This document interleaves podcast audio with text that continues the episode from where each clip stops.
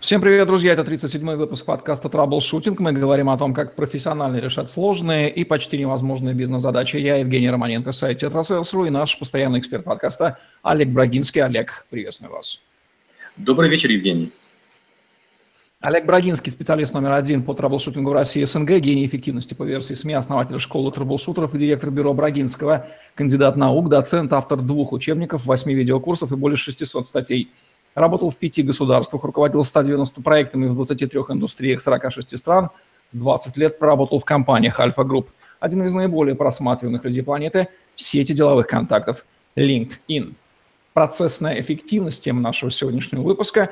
Начнем, как всегда, с definition, с определений. Что подразумевается под термином процессная эффективность? И вот процессная эффективность и эффективность процесса – это синонимы или все-таки есть немножко разные, чтобы дальше не путали словосочетания? Совсем чуть-чуть.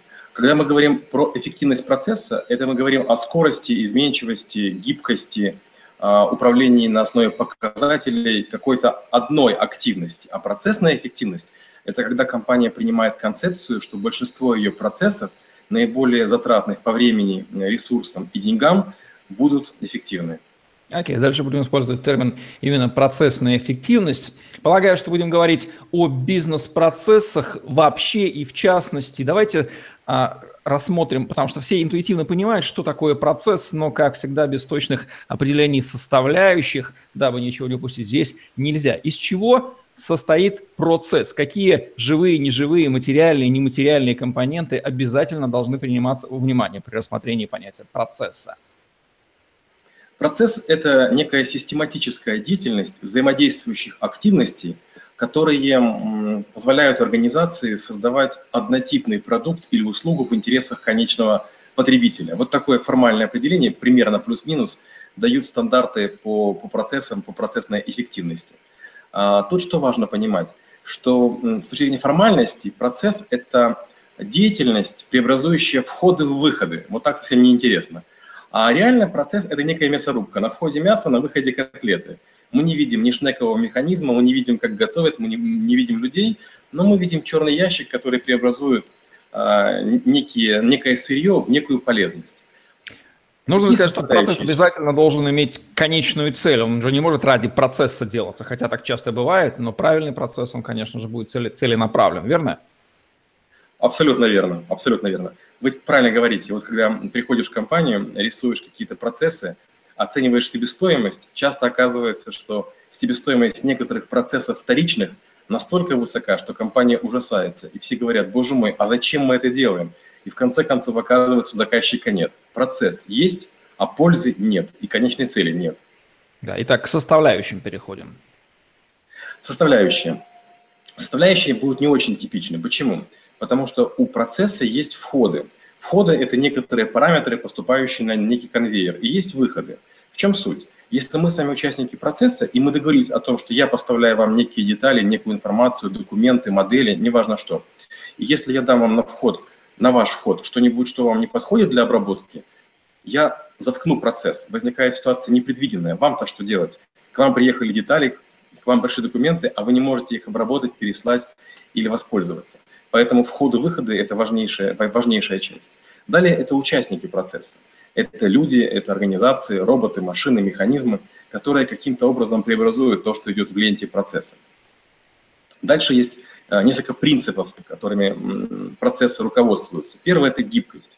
То есть любой процесс, сделанный жестко, он априори плох, потому что его нельзя будет изменить, и иногда перестройка процессов настолько сложный процесс, что он не имеет смысла. Более гибкие процессы стоят обычно дороже, но предусмотрительнее. А, есть так называемая штука – контроль а, результата.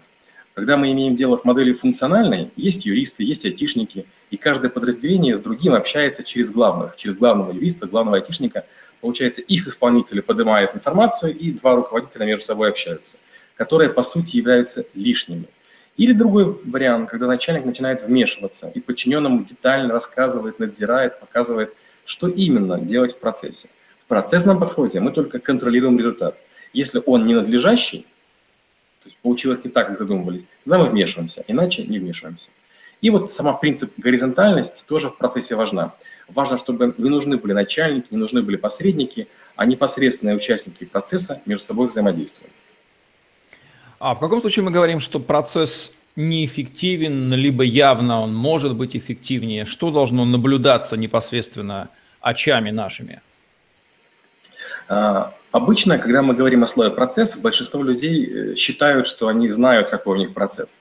Но я не зря уже сказал, есть такой термин у меня – карта процессов, наподобие карты звездного неба. А, когда мы приходим в компанию и говорим, покажите свои процессы, все дают список. Я говорю, а как они взаимосвязаны? Ведь процесс – это не оторванная какая-то штука, это некая единая целостность. И разные сотрудники организации вдруг рисуют разные карты процессов, причем каждый забывает некие процессы, некоторые рисуют лишние.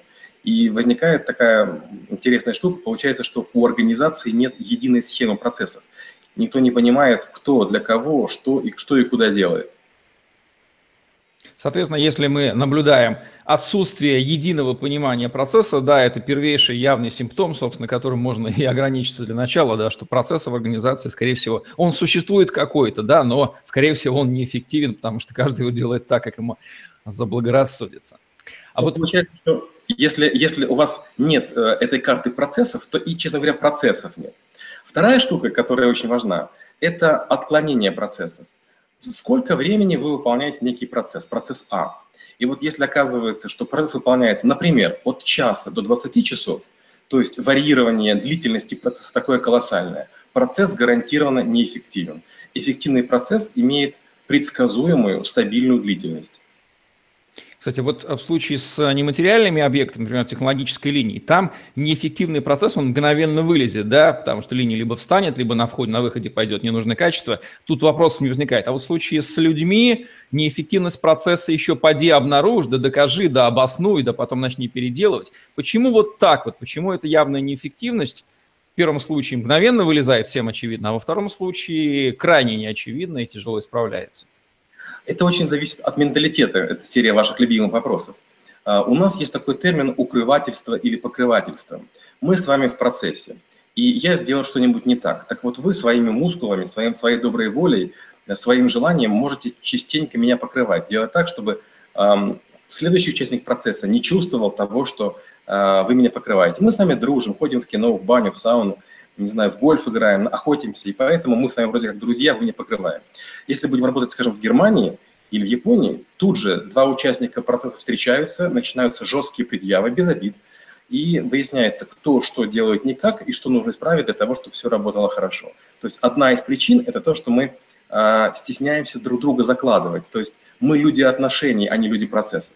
Можно что излишняя гибкость и податливость человеческого материала позволяет долго сохраняться годами, десятилетиями неэффективным процессом. А вот в материальном мире это не прокатит. Там быстренько железо или дерево покажет нам, что неправильно. Окей. Какими ключевыми параметрами измеряется эффективность процесса? Время, количество стадий, там, уровень брака? Таких параметров много. Мы говорили о том, что есть карта звездного неба, карта процессов. Это такая высокоуровневая модель процессов организации. Э, но звездное небо состоит из созвездий. И вот созвездие – это процессы. Каждый процесс имеет технологическую карту.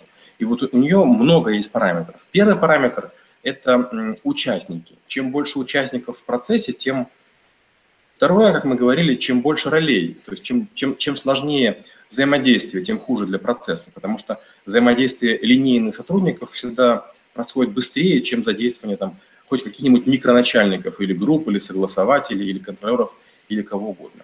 Дальше количество участий каждого участника в процессе. Если вы дважды или трижды, или, дай бог, 10 раз в процессе встречаетесь в разное время, это уже тревожно. Почему? Потому что участие любого человека – ни машины, ни механизма, ни программы, ни робота, оно чревато задержками по разным причинам. Вы отвлеклись, вы пили воду, вы, может быть, курили, вы ходили по естественным надобностям, вы пошли на обед, вас отвлекли телефонным звонком или совещание, и процесс застопорился. Следующее – это количество суммарного времени, которое вы проводите в процессе. Дальше ритмичность процесса, то есть может ли процесс начинаться через одинаковые слоты или циклы времени – ну, таких параметров можно говорить до бесконечности. Все они выводятся в так называемые приборные доски, дэшборды.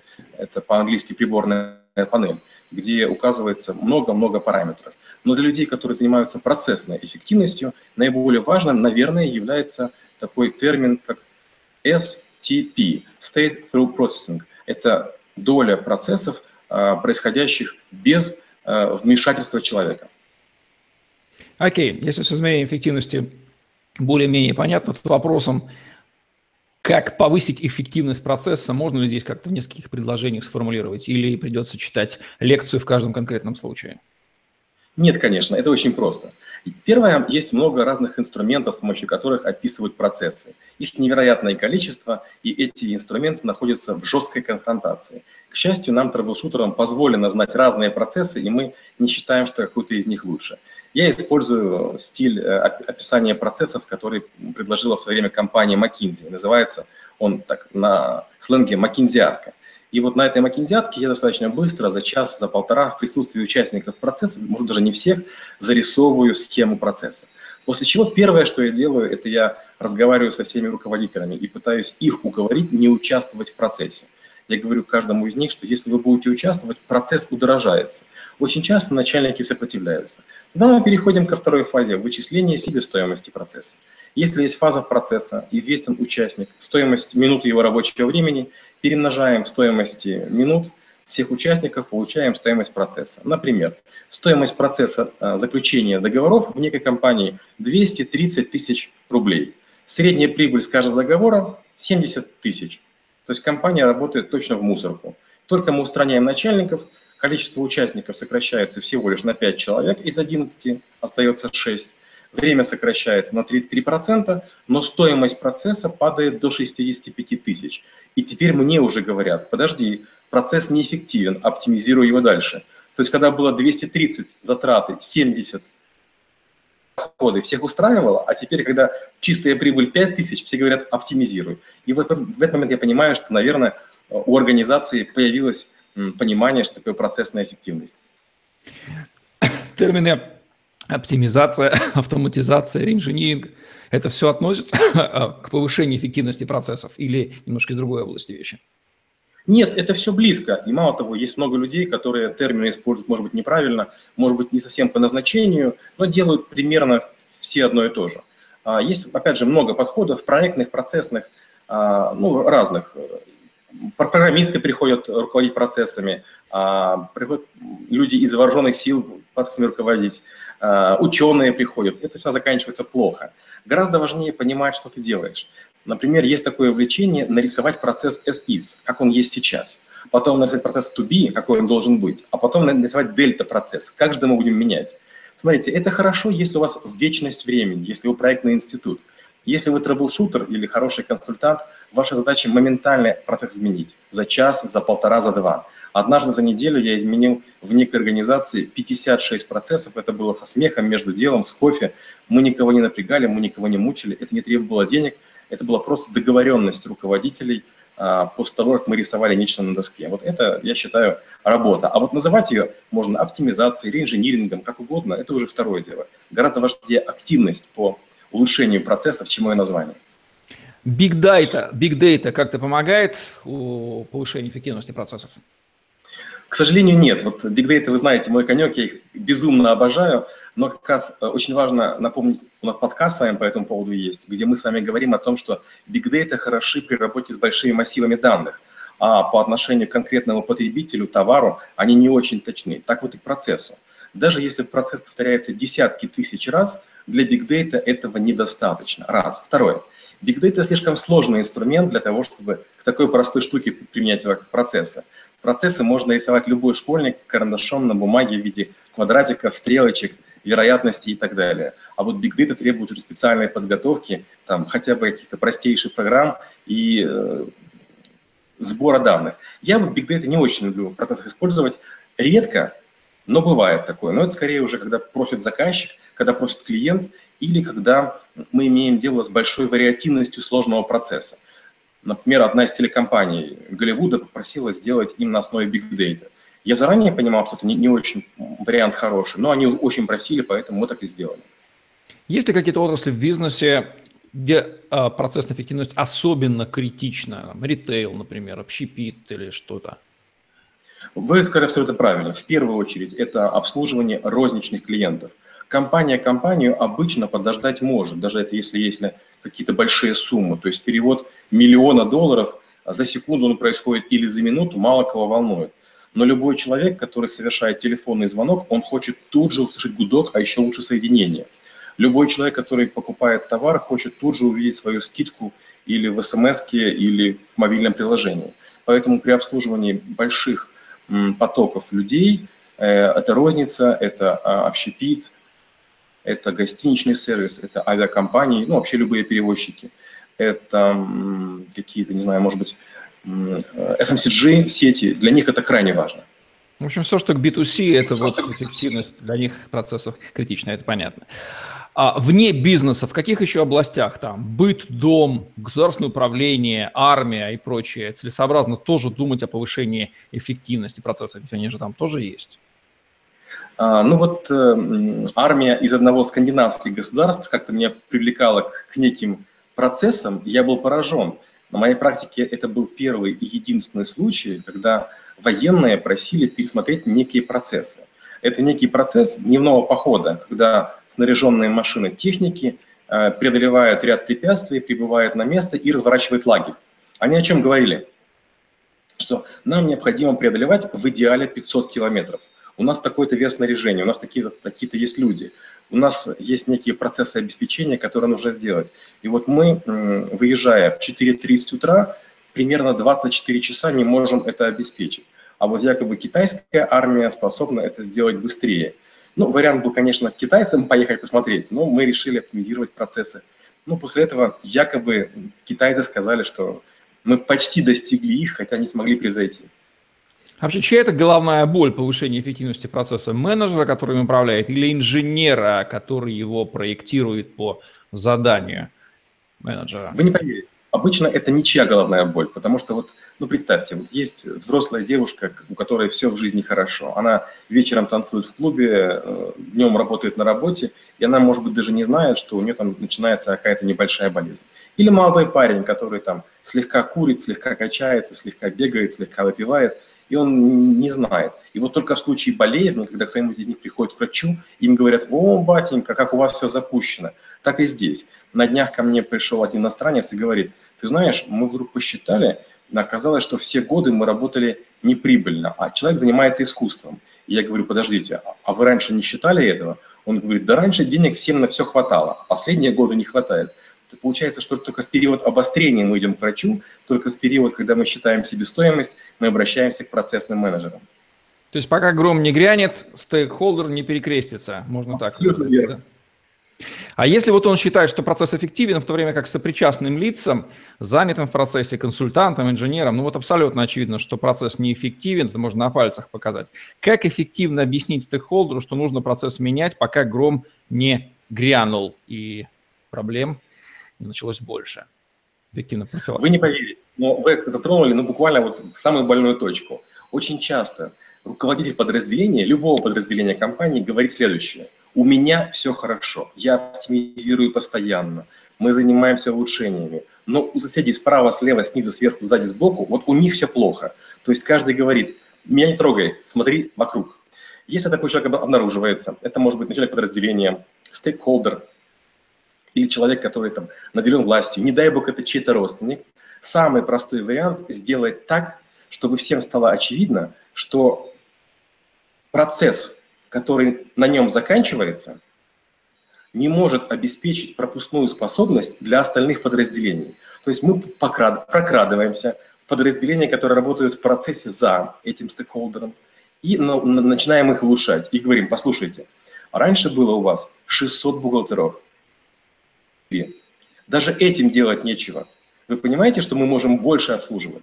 Как можем? Как 600? Как 4? И вот тут-то, ну ладно, посмотри, и через два дня оказывается, что договор можно сократить из 31 листа до 6, и скорость процесса улучшается в 56 раз. И стейкхолдер так говорит, ну, значит, я не зря вам плачу, так, деликатненько. И мы по глазам друг другу понимаем, что ему неудобно, но надо играть такую игру, что да нет, у вас все было хорошо, ну, там, докрутили пару, пару гаечек. И он такой спокойный, фух, ну, я лицо сохранил, все нормально. Но это классическая такая вот проблема процессных менеджеров.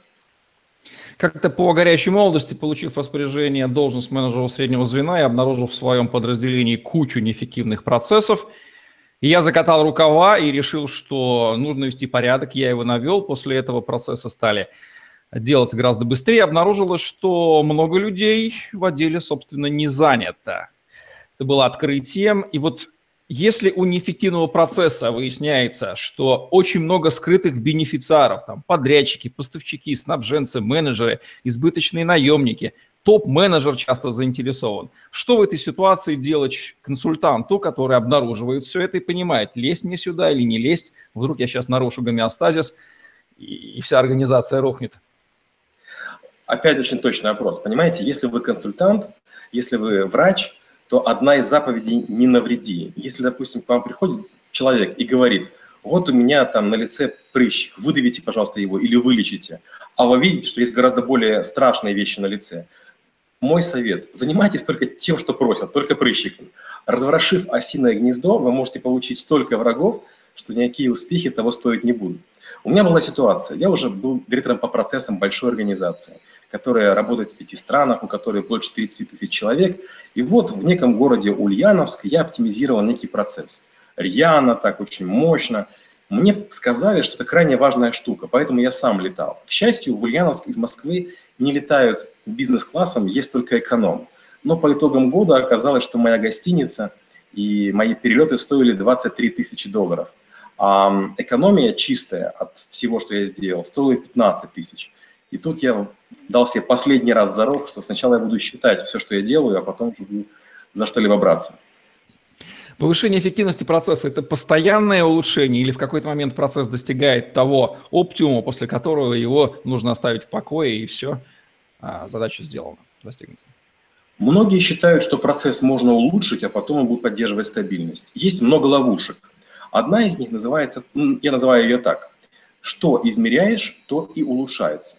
Если мы приходим на две недели, измеряем какие-то фазы активности или деятельность некого подразделения, то люди, понимая, что их измеряют, они осознанно или бессознательно начинают работать быстрее. Это очень опасная штука. Людей категорически ускорять нельзя. Все что угодно, кроме людей. Потому что как только команда замерщиков уйдет, процесс сползает. То есть все начинают отдыхать, все возвращается на круги своя. Поэтому часто, когда спрашиваешь, а как же вы процесс улучшили? Все не могут объяснить. Вот если объяснения нет процесса, значит просто ускорили людей. Этого делать нельзя. У меня была некая история, я в городе Чернигове занимался неким операционным центром, и там было много подразделений. И вот три года я там не был, и я привез коллег из Москвы показать, какая же высокая эффективность была мной достигнута. Когда мы приехали, я был в ужасе. За три года процессы сползли до состояния, которое было еще хуже, чем до момента оптимизации. К сожалению, это процесс непрерывный, постоянный, и люди, которые в процессах участвуют, они делают все, чтобы оправдать свою бездеятельность. То есть для них это становится частью работы.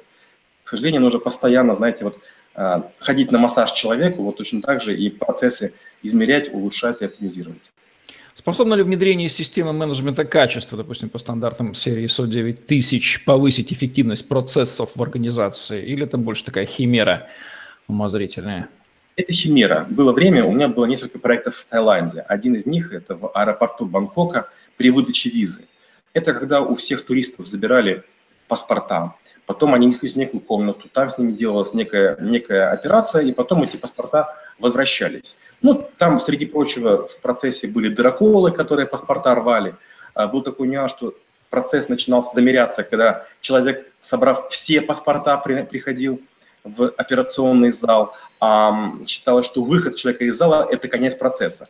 Получается, процесс сбора паспортов и процесс выдачи паспортов не входил в оптимизацию. Или другой процесс. Для некого банка я оптимизировал обслуживание отделений. Так вот, считалось, что время начала э, работы процесса – это получение талончика, а окончание процесса – выход человека из э, офиса. Что делают сотрудники? Они как можно позже стараются человеку выдать талончик для того, чтобы систему обмануть.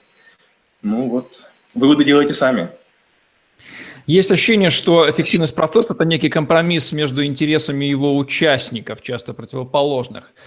Если ответить на вопрос так, какие классы людей кровно заинтересованы в существовании неэффективных процессов, но не эффективных с точки зрения их конечных э, бенефициаров, результатов, вот как бы в хорошем смысле эффективны, да, вот, вот есть те, кто этому противодействует. Кто эти люди? Евгений, вы не поверите, больше всего в процессе неэффективном находится человек, в чьей зоне ответственности находится этот процесс, начальник подразделения. Объясню почему. Процессный подход подразумевает, что люди, ресурсы – это цепочка компании. Но мы привыкли думать, что человек, у которого большой бюджет, у которого много людей, он весомый менеджер. И чем менее эффективный процесс, тем больше в нем нужно людей. Чем больше в нем людей, тем больше у меня штат, тем больше я весомый. Если у меня 5 человек, я начальник отдела. Если 15, начальник управления. А дай бог, я себе наскребу, правда или неправда, я 50, я директор департамента. Поэтому первые враги оптимизаторов процессов – это всегда руководители подразделений, которые делают процессы. И могу предположить, что эта ситуация типична будет, что для бизнесовых структур, где частный да, капитал, казалось бы, интерес клиентов, так и для структур другого характера государственных, да, то есть вот эта вот бюрократия, набирание веса – это единая болезнь для обоего типа организаций. Вы не поверите, да, абсолютно верно. Однажды мне пришлось дожидаться, пока некая девушка, отвечающая за большой процесс с гигантским подразделением, ушла в декретный отпуск, и учитывая, что она обещала быстро вернуться, у нас было всего лишь полтора месяца, чтобы из 700 человек подчиненных ей оставить 13. Ну что же, если где-то вы видите огромную компанию, огромное подразделение или ведомство с колоссальными ресурсами, то пристальное внимание, скорее всего, это и будет наиболее неэффективное звено. Вот такая вот подсказка интересная вырисовывается. А Особенность национального российского менеджмента заключается в том, что ресурсов обычно не жалеют и используют, скажем так, менеджмент в стиле ГУЛАГа. Бросаем все, пока не будет достигнуто. Вот совместим ли такой подход с повышением эффективности процессов или прямо противоположный результат достигается? Конечно же нет. Вы все правильно сказали. Методика управления вот, э, способом ГУЛАГа – это очень точное определение. Если позволите, я даже вас его украду. Но как это обычно работает? Представьте, есть подразделение продавцов, которые продают. Что они делают? Они очень напрягаются к концу месяца, чтобы все продать. В начале месяца отдыхают. И получается, что процесс, он очень разный в начале месяца и в конце. Курьеры поступают точно так же, водители поступают точно так же. То есть вся компания в конце месяца работает более напряженно. Мало того, если возникает аврал, пробой, затык, бросаются любые силы, и процесс становится эффективным, в кавычках, только за счет сжигания большого количества ресурсов. Но за любое геройство нужно платить. Потом люди требуют отгулы, потом на голову начальнику, потом они отдыхают, и то, что они компании отдали, они забирают старицы. Раньше был даже такой, такая была шутка. На субботник я приду, вклад свой скромный принесу, а с субботника уйду, вклад, вклад свой скромный унесу. Это характерно только для русского менеджмента или а, для других национальных особенностей управления? Как там у них вообще, вообще обстоят дела с эффективностью процессов? Какие нации здесь традиционно преуспели, а какие антипреуспели? Ну, иногда даже мне говорят, что я э, не очень славян люблю, хотя это не так. Но в данном случае я могу реабилитироваться. К сожалению, и китайцы, и американцы такие же шапкозакидатели, как и мы. То есть если мы, допустим, говорим про старую, про старую, старую Европу и про Дальнюю Азию, там этого нет. Но вот китайцы и американцы такие же, как мы. Рекомендации от Олега Брагинского по повышению эффективности процессов прямо сейчас, вот применимые здесь и сейчас к любому бизнесу, что уже сейчас можно сделать менеджерам, чтобы, по крайней мере, поискать, что ли, точки роста эффективности процессов? Будет несколько советов. Первое – это постройте карту процессов. Какие активности вы делаете. Второе – сделайте мэппинг кто, какие подразделения участвуют на каждой фазе процесса. Третье. Замерите, сколько стоит вам каждый процесс и решите, а нужен ли вам процесс такого качества. Сравните цену вашего процесса с рыночной стоимостью. Вдруг какие-то есть компании, которые способны вам эти услуги оказать дешевле. И последнее. Занимайтесь оптимизацией процессов постоянно. Только вы прекратите контролировать, как тут же окажетесь в аутсайдерах.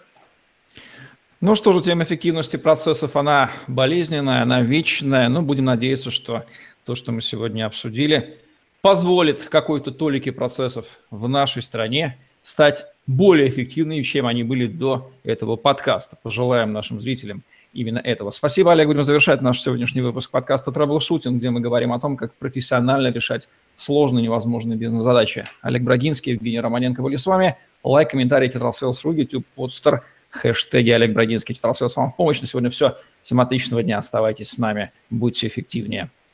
Всем пока. Спасибо и до встречи через неделю.